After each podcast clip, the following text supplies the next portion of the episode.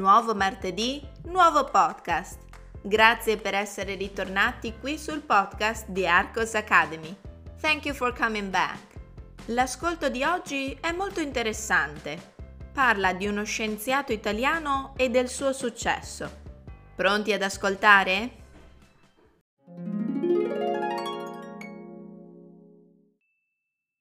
Il volo del primo dirigibile italiano. I primi dirigibili della storia vennero inventati dai francesi attorno al 1850 per sostituire le mongolfiere. In quel periodo, in Italia, l'interesse e la curiosità per le aeronavi non era forte e per arrivare alla realizzazione di una prima bozza di progetto si dovettero aspettare più di 30 anni. I protagonisti di questo progetto furono lo scienziato Almerico Daschio e il professore Pasquale Cordenons. Alla morte di quest'ultimo nel 1886, Almerico Daschio continuò gli studi e la progettazione.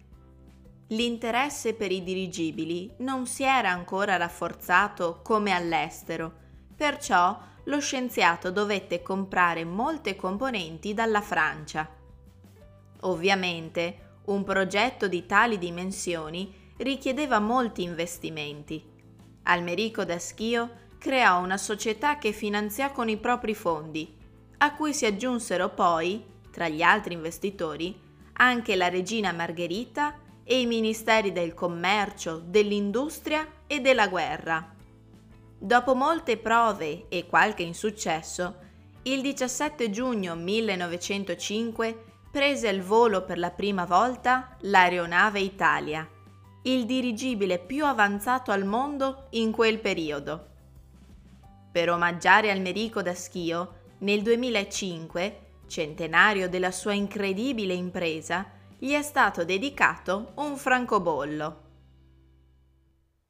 L'ascolto era troppo veloce? Ecco la versione più lenta.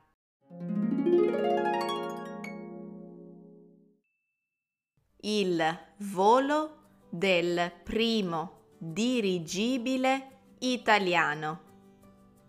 I primi dirigibili della storia vennero inventati dai francesi attorno al 1850 per sostituire le mongolfiere.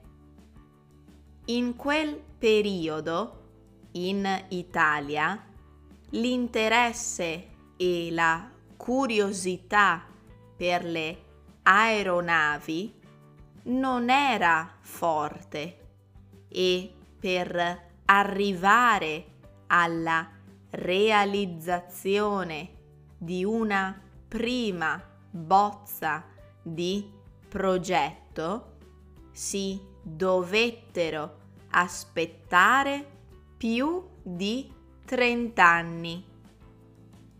I protagonisti di questo progetto furono lo scienziato Almerico da Schio e il professore Pasquale Cordenons. Alla morte di quest'ultimo nel 1886, Almerico da Schio continuò gli studi e la progettazione. L'interesse per i dirigibili non si era ancora rafforzato come all'estero. Perciò lo scienziato dovette comprare molte componenti dalla Francia. Ovviamente un progetto di tali dimensioni richiedeva molti investimenti. Almerico da Schio creò una società che finanziò con i propri fondi, a cui si aggiunsero poi tra gli altri investitori anche la regina Margherita e i ministeri del commercio, dell'industria e della guerra. Dopo molte prove e qualche insuccesso, il 17 giugno 1905 prese il volo per la prima volta l'aeronave Italia, il dirigibile più avanzato al mondo in quel periodo. Per omaggiare Almerico da Schio nel 2005, centenario della sua incredibile impresa, gli è stato dedicato un francobollo. Che dite ragazzi? È interessante o no questo podcast? Se vi è piaciuto, lasciate un feedback su iTunes. If you liked this podcast, please leave a feedback on iTunes. E ora rispondiamo alle domande. Domanda numero 1.